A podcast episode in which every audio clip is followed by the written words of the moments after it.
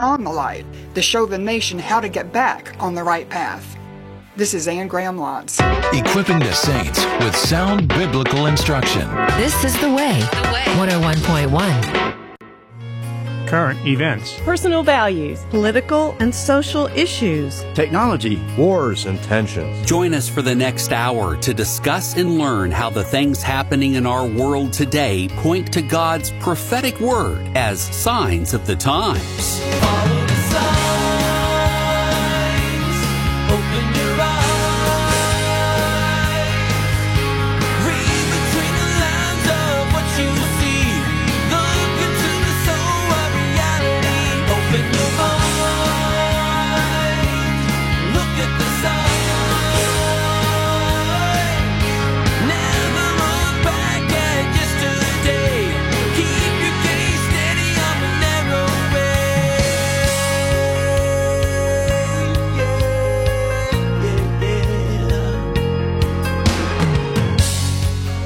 Sacrifices and service take on a prophetic focus as Democrats focus on reversing our course on supporting Israel.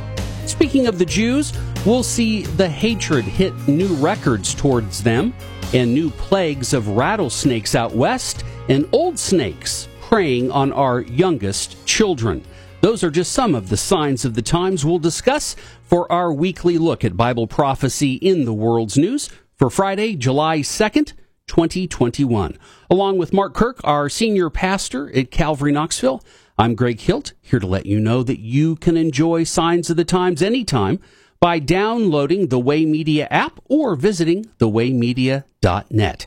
And today's live broadcast will transform into podcast episode 174, which you can subscribe to through Apple, Google, iHeartRadio, Spotify, or Stitcher. However, if you want to read the articles for each show, which we do encourage you to do, that's only available through the Way Media app or thewaymedia.net. Pastor Mark, uh, happy pre 4th of July. Yes. Uh, we will uh, definitely get into talking about the 4th uh, momentarily, but first. You've got me. This is our Truth in 10 segment. This is uh, our time to answer your questions. Pastor Mark will do so in 10 minutes or less. And Pastor Mark, our question this week comes from Sean, who listens to us in Denver, Colorado. And this is regarding Revelation 18:23 where he says that this scripture verse talks about the sorcery of Babylon deceiving the whole world and the word translated there for sorcery is pharmakia from which we get our word pharmaceuticals. How do you interpret this in regard to a global deception involving pharmaceuticals? Is this some kind of specific event or a more general one? And considering now he's saying, and considering this verse is written in the past tense, when do you think this global deception happens? In regards to the rapture and the Great Tribulation? Again, great question. And uh, I would start out by saying, first of all, I think this is in more of a general sense. I want to make sure that I answer all the questions specifically. Let me read the verse. And this, of course, out of 18. Um, uh, 23, speaking about Babylon in the last days. And again, there's the um, different viewpoints of Babylon. You see Babylon economically, you see Babylon in a real world system, governmentally. And uh, so, aside from the arguments about what actually the Babylon will be, it's going to be the world system. We know that with the world government, the world economy, and the way the world's functioning itself. We'll go with that definition for this question. And he says here, it says here rather, speaking of Babylon, uh, in this question, it says, For uh, your merchants were great men of the earth, for by your sorcery, all nations were deceived. Um, and again, notice all nations. It's a global event. This is not just a localized uh, one-time thing. It's a global event. And yes, it does speak in past tense. But again, remember, he's talking now at the end of the Great Tribulation. So this has already passed. We're, we're, we're already at the very end of the Great Tribulation. You're all the years, you know, of the seven years, you're toward the end of that and everything else. So that's why it's speaking past tense. It's looking back as what has happened leading up to where they are at that point toward the end of the Great Tribulation. Um, but again, it is very interesting and very astute of you to bring up uh, the fact there, Sean, that it is the word pharmakia there in the original language. And of course, that's where we get the word pharmacy. And so it's interesting to read that, and they refer to sorcery as pharmacy. Why would you refer uh, refer to uh, pharmacy as sorcery? Really, because they refer to pharmacy as sorcery. The word's pharmakia. And why did they translate it that way? Because built into that word in the context and, and in that word is really the thought of um, demonic activity, um, uh, really, you know, almost a, a witchcraft or demonic activity connected because, uh, with pharmakia. And I've seen this over the years as a pastor. When it comes to drug abuse, there is a demonic connection. Uh, I don't fully understand how. Maybe it's the weakening of the mind. Maybe it's the opening up of the mind to things you shouldn't open it to and, and inviting certain spirits or whatever the case might be. I think sometimes maybe even inviting them when you don't know you've invited them. Um, but what we see a picture of here is there's, there's going to be great demonic activity going on in the last days. The church has now been removed. The Holy Spirit is still working in the world, saving souls during that time, but the church is now in heaven. And there is going to be, it says here, this great world deception through pharmakia slash sorcery and showing the demonic influence involved in the drug abuse. But Greg, it all stems with drug abuse. And really, it's broken down into two categories. Uh, we think of the normal drug abuse, uh, whether it be marijuana, uh, cocaine, uh, heroin's a big deal right now, drugs like that that are always going to be there but also the fact that pharmacia or pharmakia, which speaks of pharmaceuticals, is mentioned as well. And again, just kind of a term that leads us generally to drugs and drug abuse. It also, I think, speaks of a lot of the um, prescription drug abuse that we've seen, and I think that will continue into the last days. So there's going to be kind of a mixture of this pharmakia going on. Uh, what we see here in the passage, Sean, is that it's going to be demonically influenced, and it's going to infect, uh, infect and affect the entire world um, and will be a big factor in the last days. Now, that's interesting to me because even today, remember Satan's goal is to deceive the world into worshiping him. And um, oftentimes, when you see someone trying to control someone else, they make them a mind numbed robot by drug abuse. We look at the um, sex trafficking issue that's going on today, and there's a very classic formula they follow. They will uh, kidnap or somehow apprehend a young girl, and what they do is they drug them up right away and they keep them drugged up. This is very classic in, in the sex abuse industry today. They keep them drugged up. That way they can control them, makes them weaker, makes them controllable, uh, makes them more usable uh, in, in that kind of sense, keeps them from running. Um, and also, in a, at the same time, creates a uh, an addiction to that drug. So they're less likely to flee because they, they'll do whatever they're asked to do. Just give me my next shot of heroin or my next shot of whatever they get them addicted to. Right. So you've got this whole process going on. Well, that is an example of what the Antichrist is going to be doing on large scale. He's not going to be, you know, putting needles in people's arms or prescribing it. You know, at least we don't know of that. But drugs are going to be so available.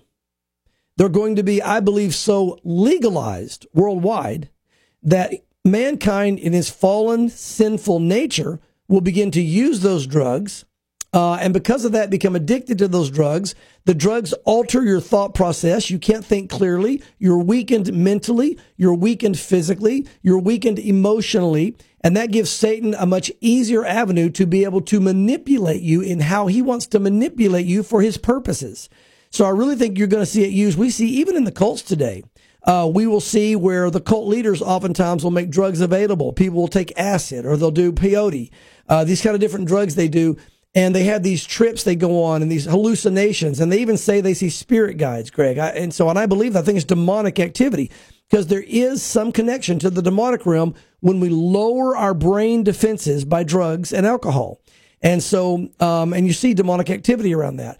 So I think what we're going to see and what it tells us we're going to see is there's going to be a real uh, uh, uh, demonic activity. I believe the Antichrist using that weakening to control the world. Um, and it's going to be uh, something where, um, you know, again, we even see today this whole push for uh, making drugs legal. You know, what's wrong with marijuana? Well, marijuana is a mind altering substance, and, and hopefully you've never done it. But if you've ever done marijuana, those of you out here that have done marijuana, you know what I'm talking about. Uh, you can take a sip of alcohol and feel no effect from one sip of alcohol. If you take one, you know, toke, uh, as they call it, or draw off of a, a you know, a, a, a, marijuana, you know, then just oh, that's all it takes is one, and you immediately feel a change and an alter in your brain and in your thought process and in your behavior. These tri- types of mind altering drugs are what make you vulnerable to being taken over by others and vulnerable to a lot of things. And that's why it's been used by cults and things like that throughout the centuries. Uh, but again, I believe it's all part of what the Antichrist will be doing, as well as the flesh simply let go to do what it wants to do when you give it the opportunity. Hey, go ahead, have some marijuana. It's legal. Go ahead, do this. It's legal, whatever. Our propensity as fallen man is to run towards sinful things. And so mankind's going to run toward that. And it's going to be, there'll be addictions, there'll be abuses. It's going to be huge in the last days, which means, by the way, and we talk about this on a regular basis when we look at uh, prophecy. Uh, a lot of prophecy doesn't just happen overnight. It's a gradual buildup. And so when you know there's going to be a major worldwide drug abuse problem in the last days while the Antichrist is ruling and reigning, what we should be watching for now is an increase in drug use an increase in control through drugs, a, a, freedom of drugs. And Greg, that's exactly what we see. Yeah. New laws being passed in California, in Colorado. And I would say to a state near you, you're going to see probably, uh, if the Lord doesn't come back very soon, you're going to see, I think, all the states adopting at some point uh, certain drugs, marijuana mm-hmm. and others saying, no big deal. You're yeah. able to do that, et cetera, et cetera. So, um, this is what's going on. Uh, we're going to see it increasing gradually till then, and I think you're going to see a basically a mind numbed world uh, controlled by the Antichrist in their effort to get them to follow Satan and to bow down to him, and the world will be acquiescing. I'll just add to that, Pastor Mark. You had mentioned that sometimes we unwittingly are inviting demonic activity. Absolutely. Okay. Absolutely. And, and I and I think that that speaks to the character of Satan as he is described in the Bible. That he was the angel of light. Yeah. And he was the most beautiful of all of the cherubs. And so he has a way of making evil look good. Yeah. Deception. Yeah. So uh, there, that's always a, a check and a balance that people need to look at when they're getting involved in things that, that seem on the surface to be innocent enough. Yeah. And don't realize that they're unwittingly inviting demonic activity. Absolutely. There's a real warning there in a lot of things. I mean, any of those demonic type activities, like you said, we have to be very careful. Very, very careful yeah. about that. So, uh, Sean, thank you so much for your question. If you've got a question like Sean does, we invite you to visit thewaymedia.net or the Way Media app. Just click on Signs of the Times. You'll see where you can ask your prophecy question or read our frequently asked questions. Uh, we've got a lot of people that um, ask the same questions, so we make those available to you on our website. Okay, Pastor Mark, we are in the 4th of July weekend. Yes. Uh, which traditionally has been focused on picnics and hot dogs and barbecues and apple pies and and, and fireworks yeah. and a day off from work or days off from work or right. whatever. Uh, but you're going to kind of do us the way you did with the pastor who stole Christmas yeah. and really take a look at the 4th of July from a biblical aspect, from a social aspect, and really what God's word would have us be focused on regarding freedom and independence Absolutely. and faith and repentance and forgiveness. Yes, I think we need to, heading into 4th of July weekend, talk a little bit about it. And I want to be very honest about it and talk about it, number one, in the blessings that we have from God as a nation, but also not shy away from the sins of our nation and the consequences of the sins of our nation. Um, and and also be able to admit that as well. You know, the Fourth of July. It's interesting when you look at uh, the nation, the national history of Israel. Greg, God gave Israel. He blessed them greatly. And by the way, Israel was in many ways a sinful nation, uh, off and on throughout their history, like every nation. There's no nation that's not guilty of sin. There's no individual that's not guilty of sin. But because they focused on God, even in the midst of the periods of sin eh, nationally, God blessed the nation of Israel. And of course, eventually, when they didn't repent, he removed them as a people. They rejected their Messiah, and we see where they are today, brought back into the land in the last days. But for 2,000 years, basically in timeout, if you want to look at it as a parent child relationship, because of rejecting their Messiah. Um, and that was a light way to put it, but you get my point. Um, and what God did for the nation of Israel is when he did the great miracles, delivering them from Egypt, working in their lives that he did as a nation, developing them and establishing them as a nation, he told them, now, I want you to make memorials and place them every year. You'll do these certain memorials every year to remember what it is that I did for you as a nation. Why? Because God knows how forgetful we are as people. And God wanted Israel to remember, I did this for you. And now every year when you commemorate it, you're going to go, yes, God did that for us. And so you can remember what God did. And really, what it boils down to is not so much an honoring of the nation as it is an honoring of God, because you're saying, God, we're giving you honor for what you've done for us as a nation.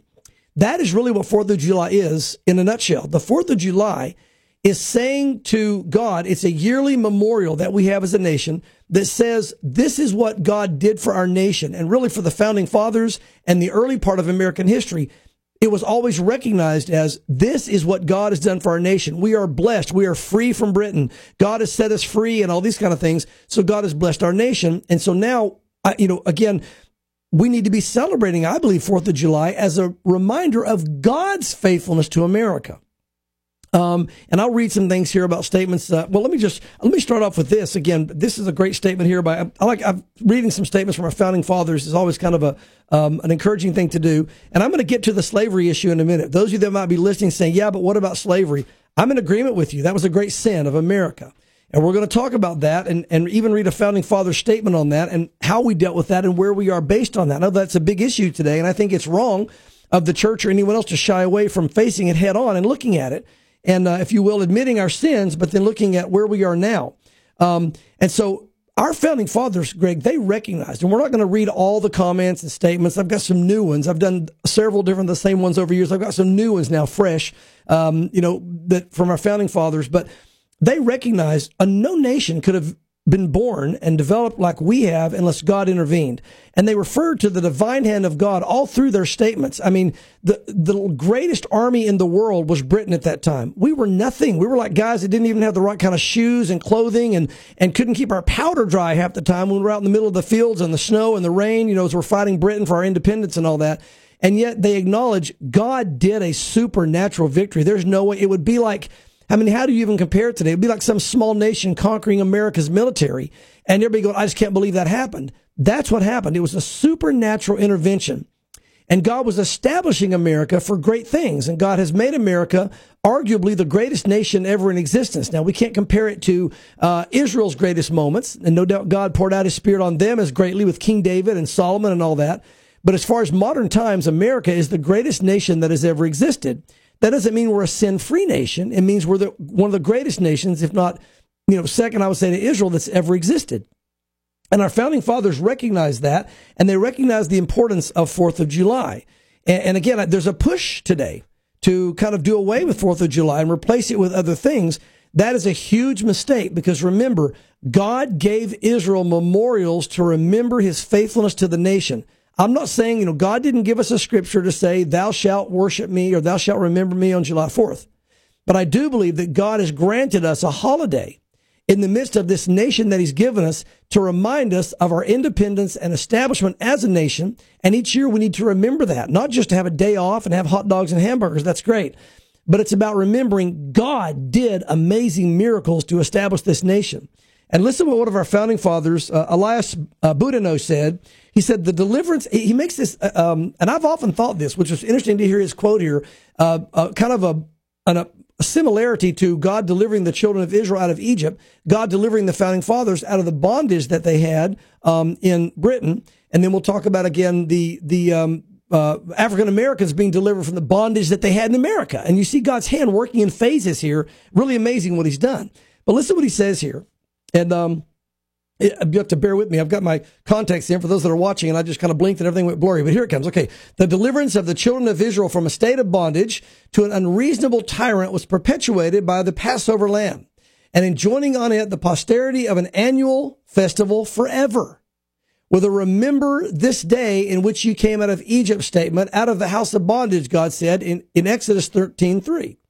Let us then, my friends and fellow citizens, Unite all our endeavors this day to remember with reverential gratitude to our supreme benefactor all the wonderful things he has done for us in our miraculous deliverance from a second Egypt, another house of bondage. And I quote, And thou shalt show thy son on this day, saying, This day is kept as a day of joy and gladness because of the great things the Lord has done for us, when we were delivered from the threatening power of an invading foe. And it shall be a sign unto you, unto thy upon thine hand, and for a memorial between thine eyes, that the law of the Lord may be in the mouth, for with a strong hand hast thou been delivered from thine enemies. Thou shalt therefore keep this ordinance in its season from year to year forever. And so his statement was, he was like, look, even as God led the children of Israel out of Egypt and, get, and set them free from their bondage, we too have been led free from bondage from uh, Britain And God has brought us here and God has blessed us and given us this nation. So I think the 4th of July is extremely important um, to remember what God has done for us as a nation. And so uh, now, what about the issue of slavery? Again, this is the elephant in the room. You know, this whole issue now going on between, um, you know, what holidays we should celebrate or not celebrate, equality, inequality, etc.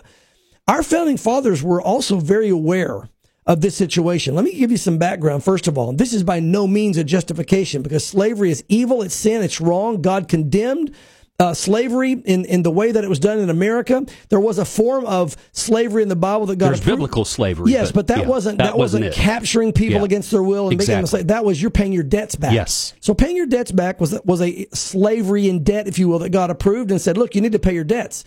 But this type where you just take one human and you make them your slave, that is sin against God, and God uh, hates it, and and God will judge it, and I believe God did judge it. But here's the bottom line at the time that our founding fathers came here, we need to understand the setting. Now, before I say this, this is not a justification. I want to say it's very wrong and then move on into how it was corrected. But at that time, the majority of the world had slaves. It wasn't just America that was dealing with slavery. Europe had slavery and, and, and throughout world history, most nations have had slavery at some top, uh, time or another. So to simply point out America for their slavery and say that makes us this worst nation that ever existed is not intellectually honest or historically honest because uh, it's been a, a, a- an epidemic around the world since mankind really almost fell. Uh, slavery, it's just Yeah. been there. Now, with that said, our founding fathers came over with slaves. Britain ran us at the time. It was a Britain, a British colonizing. It was uh, the British. It wasn't a matter of it wasn't America yet, and so slavery was here. It was inherited. It was something you grew up with. It was all that you knew, albeit wrong and sinful. It was how you were raised and all you knew. And so, um, again, as the founding fathers began to be convicted um, of this, uh, and by the way, Greg, it was against the law uh, to even get rid of your slaves in that day. It- Britain, King George didn't allow it. He said, "No, you're under my authority. I will not let you release the slaves. You have to keep them." So it was British law, and we were under British control. So did the founding fathers have slaves? Yes, but it was something that's all they knew when they grew up. Was it something that was bound to them by law? Yes. Does it make it right? No. Obviously, sinful, wrong before God. But here's what they did, and we know the American history. When they were convicted that this was wrong before God, you can read the statements of many founding fathers. Not all, I admit that, but many founding fathers who said, This is wrong before God. We need to repent of this. As a matter of fact, I've got one statement here I want to read you from. Uh, um, well, let me just read this paragraph. It says, When the northern colonies opposed slavery, uh, because what happened was is that the, the colonies, Greg, some of the leaders of the founding fathers began to say, This is wrong. Slavery is wrong. We need to set the slaves free. We need to stop this. This is sin against God. And they were motivated by the scripture. And, he, and li- listen to what this paragraph says. Again, it says, from his, uh, historical records, when the northern colonies opposed slavery, a century later, they found themselves facing a surprising source of opposition to their efforts. In the early 1770s, colonies such as Pennsylvania, Connecticut, Massachusetts, Rhode Island, and others had passed anti slavery laws. But King George III and his British governors in America vetoed those laws. The king was pro slavery. The British Empire practiced slavery. And as long as America remained part of the British Empire, it would practice slavery as well. The British imposed pro slavery policy was a source of great discontent for many founding fathers, including Henry Laurens, a president of Congress during the American Revolution who lamented and wrote this I abhor slavery. But I was born in a country where slavery had been established by British kings and parliaments ages before my existence. So, as we see, the founding fathers, a big portion of them, Greg, begin to realize this is sin against God. We hate this. We oppose this. We want nothing to do with it. And that's what again began to lead to what we came to eventually the Civil War. And that is fighting against those that were, uh, were, were refusing to release the slaves. And you know our American history. We fought to re- release the slaves. Not only did our founding fathers get convicted of their sin of slavery and repent of it, they um, went to war and died to make sure slaves were set free. And they died to make sure it would never happen again. And so slaves have been emancipated, set free, etc. Now, did that make slavery right? Did it make what they did right? Did it did it in any way make what their sin right? No, but here's what it did. Listen, a nation and or an individual should not be judged by the sins of their past, but a nation and or individual should be judged by what they did once they were convicted of their sin. And although all the nation didn't agree, I understand that. Although not every founding father did the right thing, I understand that. The majority of them did, and they banded together to go to war to stop it and they basically they repented of their sin. They turned from their sin. They released their slaves. They went to war with britain and war with each other to make sure that it you know, never happened again to turn away from it.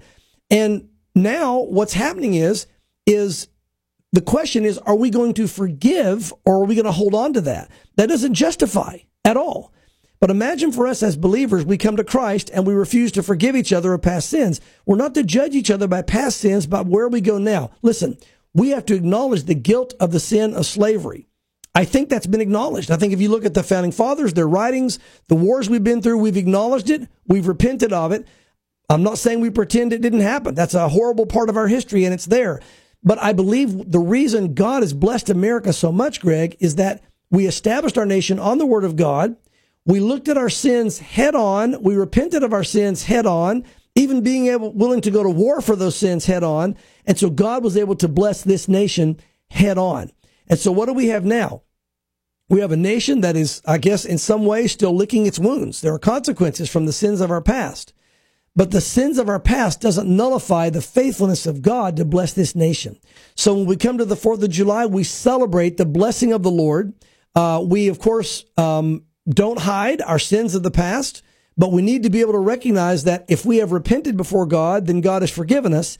And we need to, as a nation, seek repentance from each other because unless we forgive each other of our sins, and really in this situation, um, you know, recognizing our sins that we've committed as a nation in slavery, unless that's forgiven, the nation can never move forward in healing and oneness. There's always going to be this sense of animosity, this sense of whatever. And I'm not trying to sweep things under the, the rug. I'm not trying to say it didn't happen. I'm not trying to lessen the horrors of slavery and our guilt before God.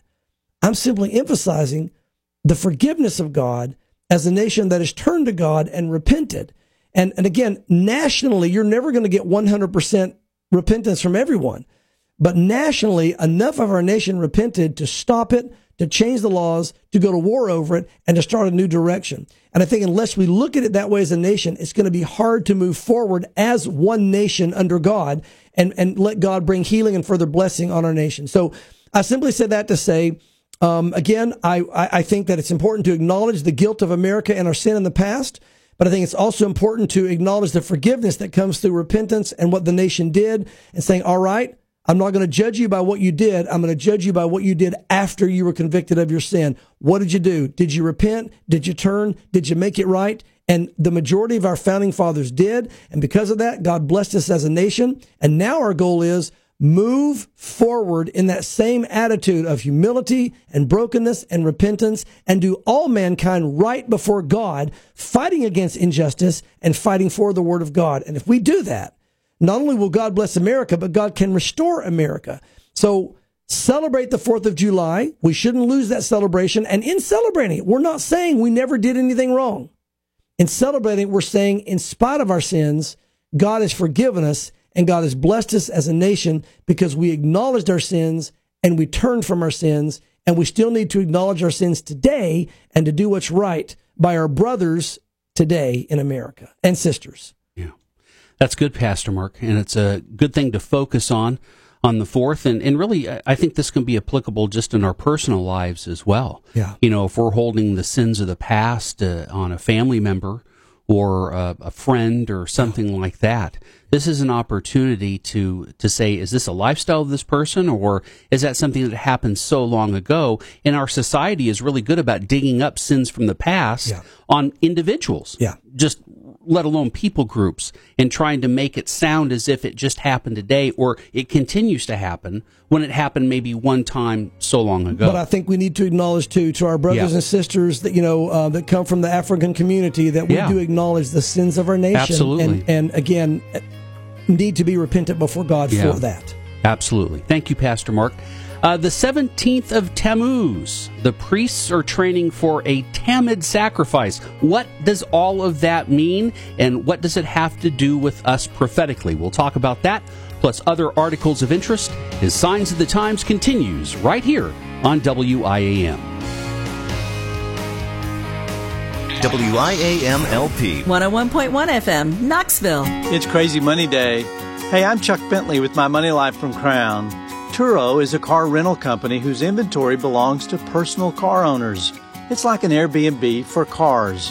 Typically, hosts earn $10,000 per vehicle annually after paying a commission for insurance that's arranged through the company. Most car owners registered with the company offer a vehicle or two, but more and more people are adding extra cars for available rentals. A young couple out of Denver recently added a Corvette to their five Jeep rentals. They use Turo to diversify their investment portfolio. A business student in Canada rents out multiple cars. He found that providing excellent customer service draws repeat customers. CNN reported that Ryan Costello in Hawaii started by renting out his Chevy pickup. He left his job to go full time in the car rental business and rents out 10 Jeep Wranglers and Gladiators. In a bad month, he earns $800 per car but in a good month he makes $2,000 per car. Costello is booked for the next four months. It keeps him busy cleaning, maintaining, and delivering cars. He says it's cheaper than buying and renting out a home. Plus, the returns are much better.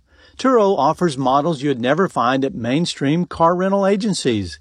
Now, the company is not perfect. I've read some pros and cons. It grew rapidly and had some issues to address. But the model is unique and some people have benefited greatly. If interested, do your homework and remember Proverbs 14:23. All hard work brings a profit, but mere talk leads only to poverty. And if you're struggling with credit card debt, I recommend Christian Credit Counselors. They'll create a debt management plan that works for you. For more information, call the Crown Helpline 800-722-1976 or visit online at crown.org/ccc. A Moment of Grace with Ed Taylor. You know, sometimes a setback comes in your life, a serious one and a painful one. It might seem it's so huge and monumental and that you'll never recover. But in reality, it becomes the best thing that could have ever happened to you. Maybe you wouldn't have gotten that new job if you wouldn't have lost the previous one. Perhaps you'd never be involved in that brand new ministry that you're in had God not closed that door you were looking to in another place. Maybe you would have never found that special man or that special woman that the Lord had personally picked out for you if you had remained forever in that previous relationship that was so painful when you broke up.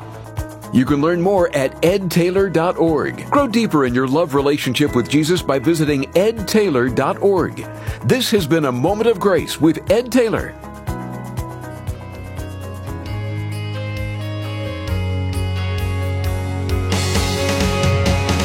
Signs of the Times now continues.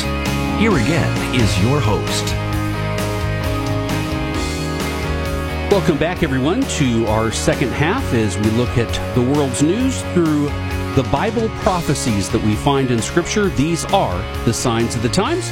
This is Friday, July 2nd, 2021, episode 174 for those podcasting. Many of our listeners catching the podcast on their own time and we're blessed to have you whether you're live or listening later. We appreciate you taking the time to join us. All right, let's get into some articles from around the world, and uh, as most times, we start in the nation of Israel.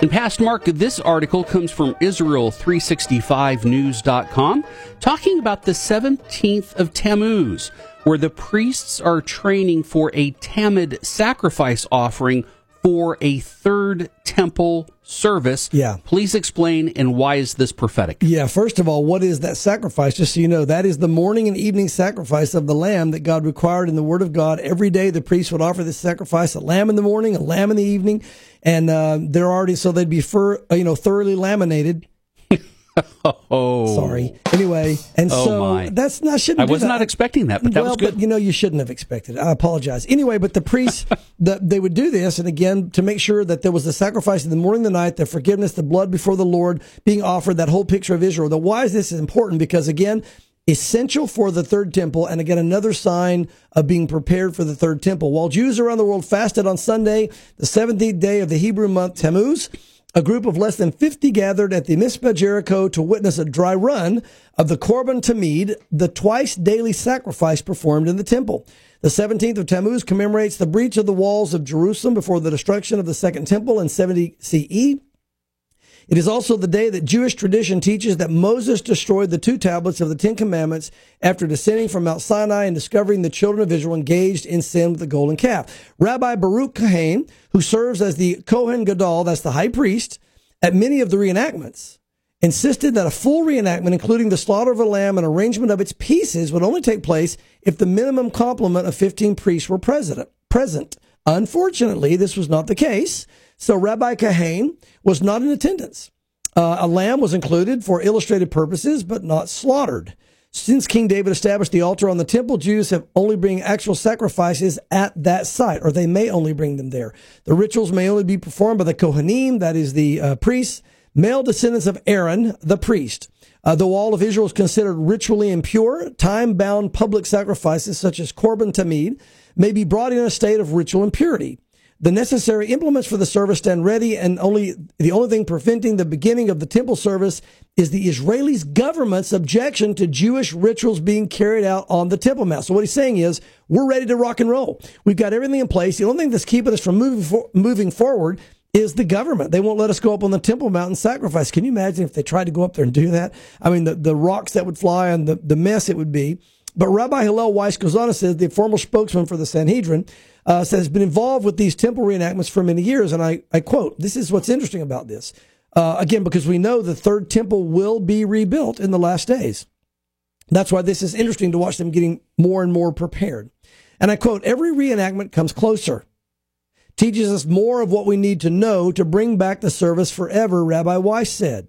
But each reenactment becomes even more difficult, raising an unprecedented obstacle. As more people support the events, it generates political and spiritual opposition, Rabbi Weiss said.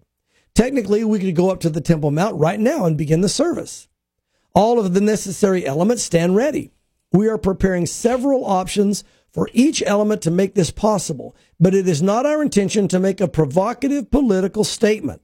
The temple is the source of peace, not conflict. Our only intention is to bring about prophesied house of prayer for the prophesied house of prayer for all nations. So he's saying technically the Jews have a right to the Temple Mount. We could go up there and force our way on, which I don't think they would even let them, but he's saying technically, that's why I use the word technically. Uh, but Greg, the important thing is they are now practicing the morning and evening sacrifice, saying, here's how you guys would do it if you're going to do it. They would have performed them there in Jericho, or at least, um, again, they're not supposed to do except the Temple Mount. But he said they didn't because they didn't have enough of a priestly representation uh, to do that. So they practiced and they kept the lamb alive and didn't hurt the lamb and all that, etc. But they're getting ready, and this is even more evidence, Greg. We're inching closer to the third temple as they're preparing more and more to do that, the, the proper rituals at the third temple. Well, and also important to point out, Pastor Mark, is the preparation of them being able to execute these ceremonies in line with what the Bible tells us that it's going to be the Antichrist that's yeah. going to allow them to actually perform yeah. these sacrifices and yeah. these ceremonies. Whether as as the third temple is being rebuilt, the Bible tells us that they're going to start doing that right away. Yeah. Yeah, and it's interesting because again, the Bible says the Bible says the Messiah will rebuild their, a temple when he returns, and so the Jews today believe that it's talking about this temple. It's not. It's a fourth temple that'll be built that the Lord Himself will oversee and yes. just how He's going to do it supernaturally or what's going to happen uh, during the millennial kingdom, the thousand year reign. Yeah. Um, so they look at that scripture, Greg, that says that their Messiah will help them build their temple. So you're right. It, we know it'll be the Antichrist. Revelation, yeah. Revelation tells us that, but they're going to think because he's building their temple that he's their Messiah. Yeah. Well, and the fact that they're even they're even starting to get involved in this and push for this is almost like a prophetic barometer of sorts that you know God's getting them ready because He knows time is short right. in terms of when the Antichrist is going to come on the scene. So when we see these things, you you know, this is towards the end of the timeline here. Yeah, it so really is. It really is, and very exciting. Very exciting. All right, uh, let's come back over the pond here to America. And uh, let's, uh, from Israel, or timesofisrael.com rather, uh, we find that congressional Democrats are urging uh, the President of the United States to reverse uh, Trump moves on Israel is what it's called. What's yeah. a Trump move? Well, as you know, he was very explain. he was very pro-Israel and did a lot of things to really support Israel, and that is not the case with the new administration. But listen what it says: a letter from 73 Democrats in the U.S. House of Representatives, including a number in leadership positions, urges President Joe Biden to make a number of moves to reverse what they call the Trump administration's abandonment of longstanding bipartisanship or bipartisan United States policy on Israeli Palestinian relations. That is, all the good things that President Trump did for Israel, reverse them. Among other things, the letter sent Wednesday calls for Biden to firmly consider Israeli settlements illegal and the West Bank occupied. Two things the Trump administration stated that it would no longer do. Now, what's interesting is God says it belongs to Israel. It's not occupied. It's not West Bank. It's Israel. Uh, all President Trump did was acknowledge what the Bible says that God did. And of course, they're saying now we want to re- reverse what God says. We want to get rid of that. And so it's really, uh, an, it's not so much opposition to President Trump in reality as it is an opposition to God. And I quote, in the letter, it says, make clear that the United States considers settlements to be inconsistent with international law by reissuing relevant State Department and U.S. Customs guidance to that effect.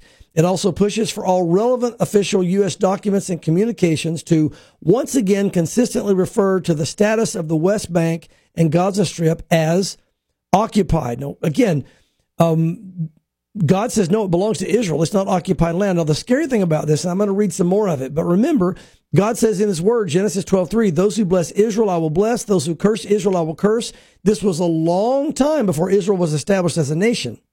So he's referring to the descendants of Abraham. So it's not some kind of cultural temporary thing. This is even before they were a nation. So he's saying this is an eternal statement. I will bless those who bless the descendants of Abraham through Isaac, and I will curse those who curse the descendants of Abraham through Isaac, which today we know is the Jewish people and the nation of Israel. Yeah. So the scary thing to me is to see our nation again fighting against God. It's not man they're fighting, it's God they're fighting against, although they may not realize it. And whenever you fight against God, you're going to lose. Now, Greg, here's the amazing thing to me about this. I expect the world, you know, unbelievers, those who don't know Christ, I expect them to fight against Israel. But you would think, even if there's like Jews that don't know the Lord, that there would be some level of, I'm going to stand with my ancient heritage and my people, Israel. But many of them don't. It's shocking to me. Listen to this. Seven Jewish Democrats signed the letter including Representative Jan Schakowsky of Illinois, who is the one who initiated the letter. So it was a Jew who initiated the letter to fight against Israel and their rights in the land. I mean, again, I think what an embarrassing shame that is. Here you are, a descendant of Abraham through Isaac. The promises of God are to you and for your descendants, and you're fighting against God and even saying, I don't want your promises, and I don't want my people to have your promises. I'm even going to use another nation that has power to fight against God and to fight against my own people. you know, the last people group that I can remember that did that were the Pharisees. Uh, when they fought against Jesus. No kidding. Well, and it's interesting you say that because the uh, Hasidic, which would be the closest to the Pharisees today, the Hasidic rabbis in Israel, they fight against the existence of Israel today. Yeah, they do. The article goes on. Other representatives that, that, that again agree with this letter that are Jewish, uh, Representatives Alan Lowenthal of California, Andy Levin or Levin of Michigan, Sara Jacobs of California, uh, Yarmuth and then Steve Cohen, which is here in Tennessee, uh, he's our, our senator in Tennessee, and Jamie Raskin of Maryland. Um, Donald Trump upended decades of U.S. policy in the region by paving a pathway for Israel to annex parts of the West Bank, in addition to agreeing to Israel's claim to the Golan Heights and moving the U.S. embassy to Jerusalem. The letter also calls on Biden to abandon Trump's peace plan, which envisioned an Israeli annexation of portions of the West Bank. It additionally urges him to pressure Israel to stop the planned eviction of Palestinian families from eastern Jerusalem, uh, which contributed to the volatile environment. Again, it's not that they're taking uh, legitimate homes and removing; these are things that are illegitimate. They're not legal. They're talking about is is doing the right thing. We do the same thing in America. They're just doing what, what's legal there. The document reflects growing calls among Democrats to take a tougher stand, um, uh, you know, with Israel it's interesting. The Democrats are taking a tough stand against Israel. And, and, and yet people are saying you need to take a better stand with Israel. But Greg, here's the bottom line. And I realize they're blind. The reason their opposition is so strong are two things. Number one, it is spiritual.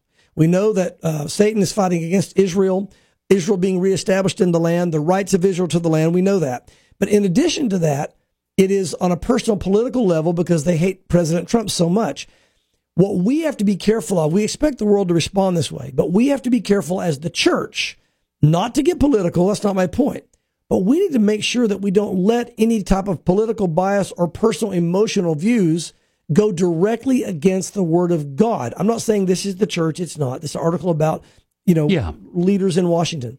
But my point is, if you're a believer, make sure that you are linking yourself and aligning yourself with the word of God, regardless of your feelings or emotions, politically or any other way.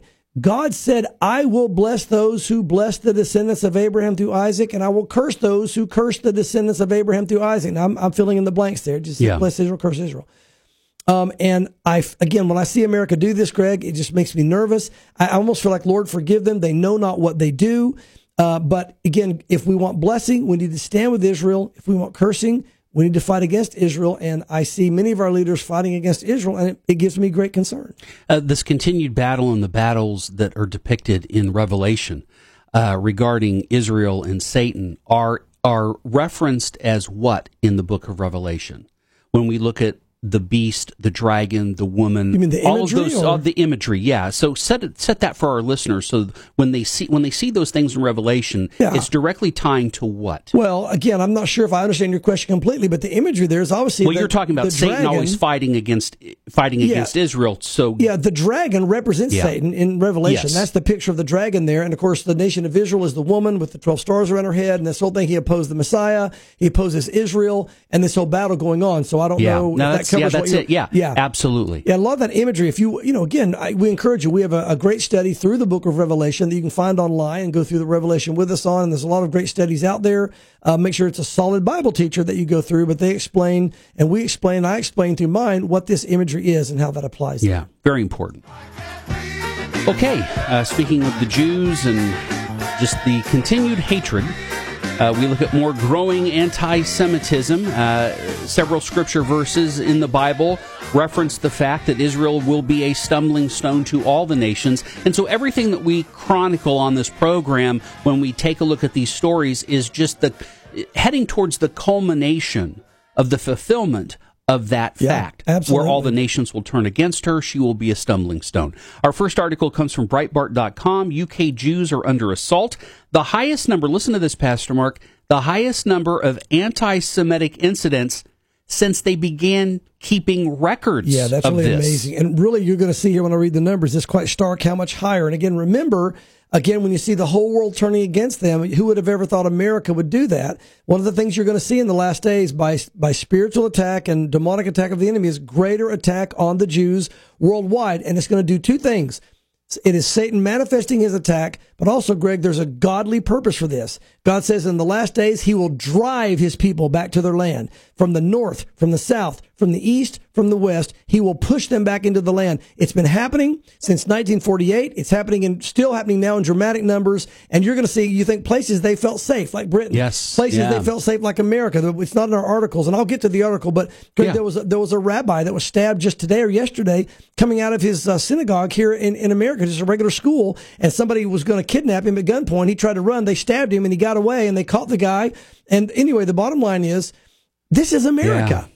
This is America becoming more anti-Semitic. America attack. We have Ilhan Omar. We've got leaders that are attacking the Jews. She's attacking her own Jewish uh, members of Congress. So we're talking about a great boldness in opposition, a great affront. It's all spiritual. The Bible said it would happen, and now we see again. It's not even safe to live in the UK. It's not. It's becoming unsafe to live in America. God's going to use it because He's going to drive them back. But let's get to the article. Record numbers of anti uh, let me just see. Uh, uh, of anti-Semitic incidents have been occurring since last month's rocket attack on Israel by Hamas terrorists.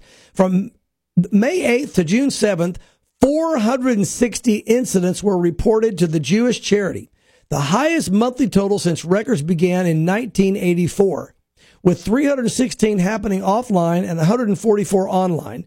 The previous record was 317 in July 2014 coinciding with the last major eruption of violence between Israel and the Palestinians as a part of a decades long conflict. So every time there's a flare up over there with Israel and the Palestinians, you see it happen here. It manifests in America and UK and other places. We saw it in America this time. Jews getting attacked on the streets here in America at restaurants. You may have seen the videos. In the month before May 8th, 119 anti Semitic incidents were reported to the CST.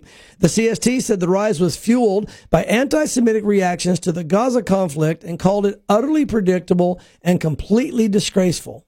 The campaign against anti Semitism cited physical beatings and vandalism, chants and placards at rallies, social media abuse, and threats to Jewish children at schools and universities as examples of the hostility faced by the community. And I quote, None of these should be features of life in Britain in 2021, but they are for Jewish people, a spokesman told the Evening Standard.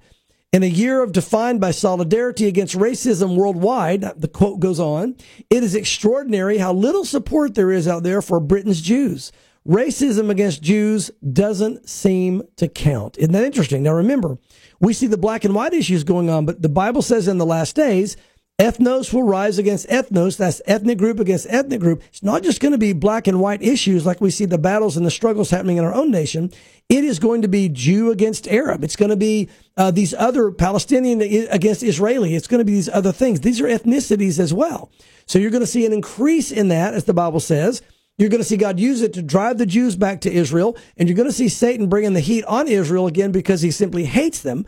So all of this is predicted Again, we're right on target, right where you know God said we would be, but it's still tragic. And we need to be praying for our Jewish brothers and sisters, you know, even as we need to be praying about America and what we have going on here, praying for our, our, our you know, African American community and all the battles we have going here. We need to be praying for the Middle East and what's happening with Israel and, and the Palestinians, recognizing these are signs of the times in the last days. And, and so again, what we'd expect, but still very disheartening.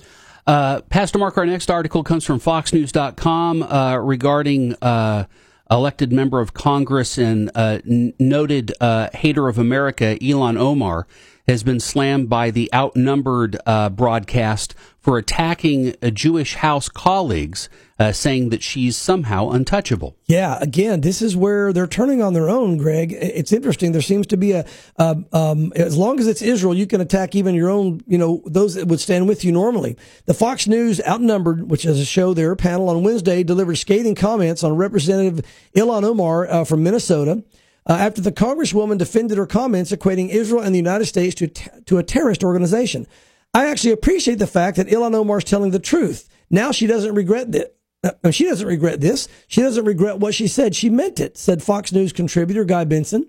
The panel reacted to CNN host Jake Tapper's Tuesday interview with Omar, who landed in hot water again this month when she equated Israel and the United States to terrorist organizations. Omar told Tapper she didn't regret the remarks, and when asked if she understood why some fellow Democrats, um, some of them Jewish, found the previous comments of hers about Israel to be anti Semitic, uh, Omar said they were not partners in justice with her or engaging in seeking justice around the world, so she attacked them. She initially backpedaled on her remarks this month when she accused Israel and the U.S. of unthinkable atrocities, end quote. On par with Hamas and the Taliban, a group of the Jewish House Democrats issued a statement condemning the Congre- Congresswoman's remarks and tweets, calling them offensive and misguided. But Omar appears to have had a change of heart. That is, she's going, saying, no, I don't care. Benson said that she is doubling down because she would not be held accountable by her colleagues for her bigotry and outbursts. It's hate speech. It's hate speech, uh, rather said co-host uh, Harris Faulkner. Jewish journalist Eve Barlow called on CNN to bring an authoritative voice to discuss what she called the far left squad's problem with Jew hate on Wednesday. Now, Again, not to drag politics into this, but when politics are in the road, here it is. Here it doesn't matter about the politics politics of it. What matters is we have leaders of our nation attacking the Jews and speaking openly and vocally and publicly in our House of Congress. This is something you would never have seen happen in America, and it's a shame that it's happening today. Not just because we need to be um, standing with Israel, but also, Greg, simply because of the past and what happened to the Jews when people began to speak against them and the recent history of just 70 some years ago with Hitler. I mean, to think that this soon this could be resurfacing, this is Hitler-esque talk coming from Ilhan Omar. And this is no different than back in the 1940s and uh, again, scary stuff. I say 70s. It's even longer ago than that. But the bottom line is, um, it, it's it's scary stuff, and it's really sad. It shows you the state of where we are as a nation. Okay, Pastor Mark, we've got two articles left for today, and they all involve pestilence, plagues, disasters, and ending on corruption. Yeah. Uh, the first one's from yahoo.com Rattlesnakes everywhere. The odd consequences of California's drought. Yeah, this is really something here, Greg. Um, you know, let me just read some of this article here and then we'll talk about it. Alen Ramirez stalked through the dry landscape, scanning the ground ahead, searching for movement. Called out to an estate in Napa Valley, the owner uh, of Ramirez Rattlesnake Removal Company. Imagine you, you have a company. There's so many places where you live. Uh, was finishing up his last job of another busy day wrangling, uh, removing and allocating snakes from homes across Northern California. He'd found three in just this yard, including one nestled a thousand yards from their pool. Rattlesnakes are everywhere these days, he says, on front porches, in potted plants, under children's play equipment. I am busier than I've ever been. Complaints are coming in from all over the state. Ramirez believes the drought may be partly to blame. He opened his business in 85 and has seen spikes before, but doesn't think the rattlesnake population is necessarily growing. But the urban environments and uh, increasing drought with urban environments in search of refuge from rising temperatures and relief from drying landscape is drawing them in. And it's not just snakes. This is important about this now prophetically. Because of the drought, they're seeing also um, uh, wildlife, once wild areas. Um, they're starting to see animals and pests coming into uh, areas where people typically only are. And now we're seeing other animals come in as well in search of food, whether it be bears and other things. We're seeing all these other animals come in. He had to remove 60 snakes at a time, he said on one job. Um, and he said, I have to remind parents to watch out when their kids go out to play. Again, um, they talk about the increase in uh, all these factors together with mosquitoes, birds, uh, other wild animals. He says in California, public health officials have already warned residents of the increase in virus activity, and scientists believe the threat of transmission of West Nile virus will increase with climate change, especially in coastal areas. Let me close this quickly so we get to the last one. Look, the Bible says, again, not only will we see these things in the last days, Greg, but when a nation turns from God, you're going to see again greater problems with the wildlife of that nation. I find that interesting. We may develop that on another show at another time, but this is a sign, I think, possibly of God's judgment of our nation. Uh, last uh, article, Pastor Mark from ChristianHeadlines.com. Middle schoolers have been given flyers saying they can get abortions without parental permission. Yeah, this is scary. Again, look at what's happening to our society. Again, parents, watch your children. There's a full on assault against uh, uh, uh, getting our children and, and, and just twisting their minds in ways they shouldn't go. Students at Tacoma, Washington Middle School recently received Planned Parenthood flyers telling them they can get an abortion without notifying their parents. And Greg, also, it's interesting. The flyer explains what's legal and illegal for children and teens involving sex in Washington state. The, the flyer says this, and they handed this to all the kids. You do not need to get permission from your parent or guardian at any age. On condoms, it says you can buy condoms at any age. On the Plan B abortion emergency contraceptions, it says you can buy Plan B contraception at local pharmacies without a prescription at any age. It also tells children and teens you're allowed to get a prescription for birth control with or without your parents' permission. Anything that tells the kids they don't have to talk to parents, again, this article says is wrong, and I agree. The flyer also includes detailed information about legal age of consent. An 11 year old, the flyer says, can have sex with somebody two years older or less. A minor who's 12 and 13 years old can have sex with someone who's three years older or less. Minors who are 14 and 15 can have sex with someone four years older. What they're doing is, we want to protect you from statutory rape. Whoever, who even comes up with thinking Planned about this? Parenthood. They are promoting abortion because they make money off of it. So they're promoting the sex industry. It is an evil, wicked industry. Parents, listen. Be praying against this wicked industry. Look at what your children are bringing home. I know this is Washington. This is not Knoxville, Tennessee, but let me tell you what happens out west works its way to the south. We need to watch what our kids are involved in, watch what they're being taught in the schools, be an involved parent. Uh, so important.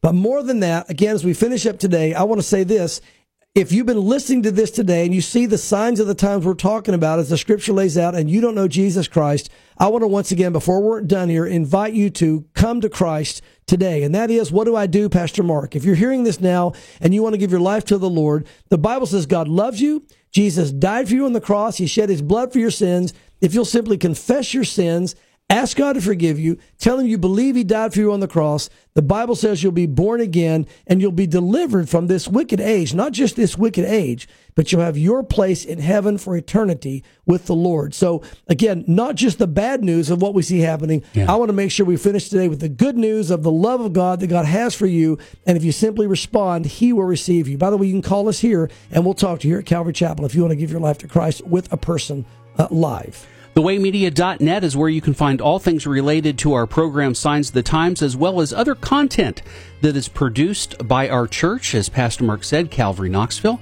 You can always call us at 865 609 1385 or just visit thewaymedia.net for more information. Have yourselves a great weekend celebrating freedom, faith, and forgiveness from our sins yes. thanks to Jesus Christ. And we'll see you back here next Friday at 1.30.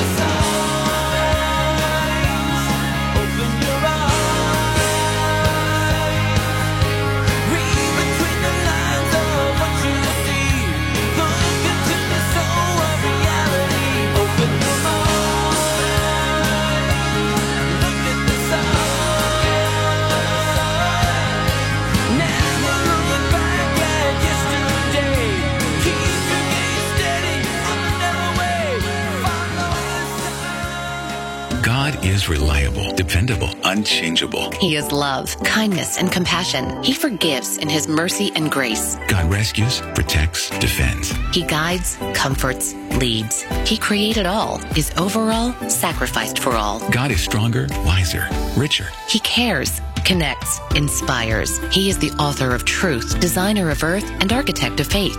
WIAM 101.1 FM. The Way. wasn't prepared for this kind of storm, and now I